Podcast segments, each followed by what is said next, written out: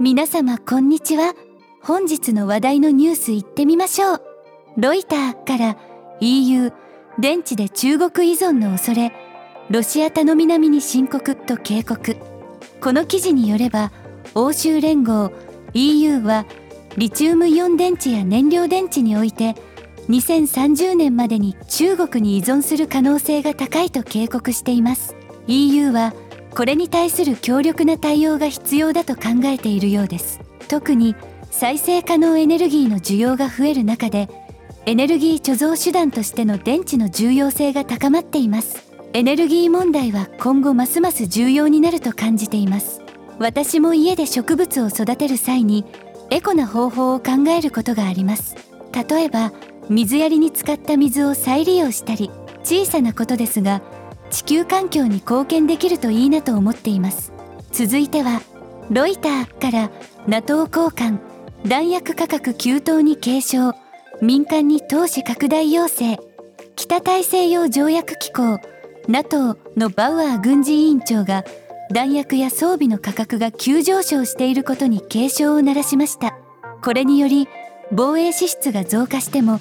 実際の安全保障強化につながらない可能性があるとの懸念が示されています。特にウクライナが大量の砲弾を消費していることが指摘されています。このニュースを聞いて私は以前見た戦争映画を思い出しました。映画では戦争の恐ろしさだけでなくその背後にある複雑な経済や政治の問題も描かれていました。私たち一人一人が平和を願い行動することがこのような問題を少しでも解決する第一歩かもしれません。続いてはロイターから米下院議長国防歳出法案週内に採決で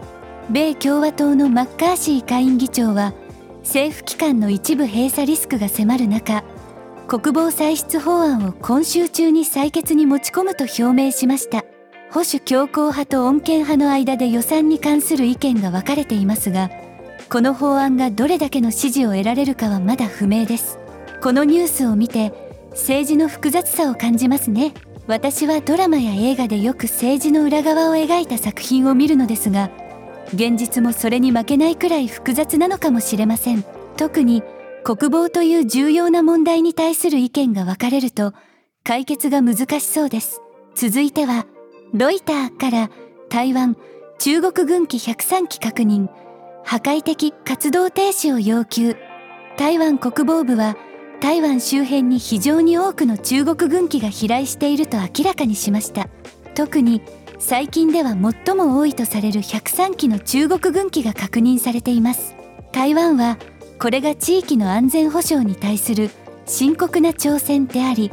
中国に対して破壊的な行動をやめるよう求めています。このニュースを聞いて私は最近読んだ本での国際関係の複雑さを思い出しました。平和と安定はこの地域の全ての当事者の共通の責任であると感じます。私たち一人一人が小さなことからでも平和を願い行動することが大切かもしれません。続いてはロイターから中国は核汚染水検査に招待されず在日中国大使館在日中国大使館は日本による原発処理水の海洋放出について中国が核汚染水の分析比較検査への参加に招かれていないと表明しました。中国側は日本が真剣かつ責任ある態度で対応すべきだと述べています。このニュースを見て環境問題が国際問題にも影響を与えることを改めて感じました。私は料理が好きなので食材の持続可能性やエコフレンドリーな製品にも興味があります。環境に配慮することは国際的な課題解決にもつながるかもしれませんね。続いてはロイターからウクライナ軍バフムト近郊の村また奪還ゼレンスキー首相さん。ウクライナのゼレンスキー大統領はウクライナ軍が東部ドネツク州バフムト近郊の村を奪還したと発表しました。これは過去3日間で2度目の大きな前進とされています。ウクライナ軍はこの戦闘がロシア側に大きな打撃を与えたとも指摘しています。このニュースを見て戦争の悲惨さとそれに対する人々の勇気に感動します。映画やドラマでよく戦争の話題が取り上げられるのを見ますが現実の戦争はそれ以上に厳しいですよね。私たちが平和に暮らせることは多くの人々の犠牲と努力によるものだと改めて感じます。続いてはロイターから金正恩氏帰国の途にホールは関係発展の新たな章を開く KCNA 北朝鮮の金正恩総書記がロシアを訪問した後帰国の道に着いたと報じられました。金氏はロシアの極東ウラジオストクに立ち寄り軍事経済科学教育文化など多くの分野で施設を視察しました。この訪問は両国の関係発展の新たな章を開く機会とされています。このニュースを聞いて国際関係の微妙なバランスとその影響について考えます。私は音楽が好きで音楽を通じて多くの国や文化に触れることがあります。音楽は国境を越える力があると感じています。それと同様に国際関係も互いの理解と協力が必要ですね。続いてはロイターから米大統領補佐官中国外相と建設的協議マルタで会談。米国のサリバン大統領補佐官と中国の王毅外相がマルタで会談を行い双方は率直で実質的かつ建設的な話し合いを行ったと発表されました。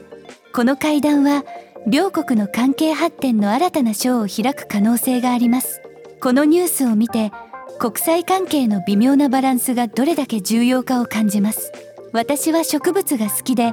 植物の成長には環境が大きく影響します。それと同じように国際関係も微妙なバランスが必要なのかもしれません。お互いの理解と協力が大切ですね。続いてはロイターから中国外相ロシアと戦略対話へプーチン氏訪中の地ならしも中国の王毅外相がロシアを訪問し戦略安全保障協議を行うと発表されました。この訪問はロシアのプーチン大統領が中国を訪れる可能性があることにも関連しているとされています。また北京で開催が予定される一帯一路フォーラムへのプーチン氏の出席に向けた調整も行われる可能性があります。このニュースを見て国際関係がどれだけ繊細で複雑なものかを感じます。私は読書が好きで歴史や政治に関する本を読むことがあります。それらの本で学んだことを思い出し今回のような国際的な動きがどれだけ重要かを改めて感じます。続いてはロイターから奴隷制の過去に向き合う米大学子孫への奨学金などで償い米国の大学が奴隷制に関わった過去を直視し償いを進めています。謝罪や校舎の名称変更子孫への奨学金供与などが行われています。特にバージニア州議会は1865年以前に設立された5つの公立大学に対し奨学金や経済開発プログラムの設立を義務付けました。このニュースを見て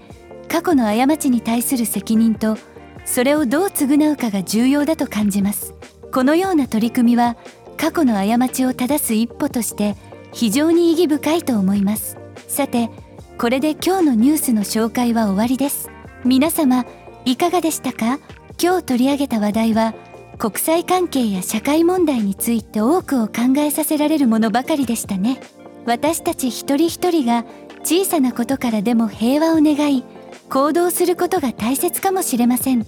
それでは最後にお願いがあります。もし今日の話題が気に入ったらチャンネル登録と高評価をお願いします。それでは皆様また次回お会いしましょう。さようなら。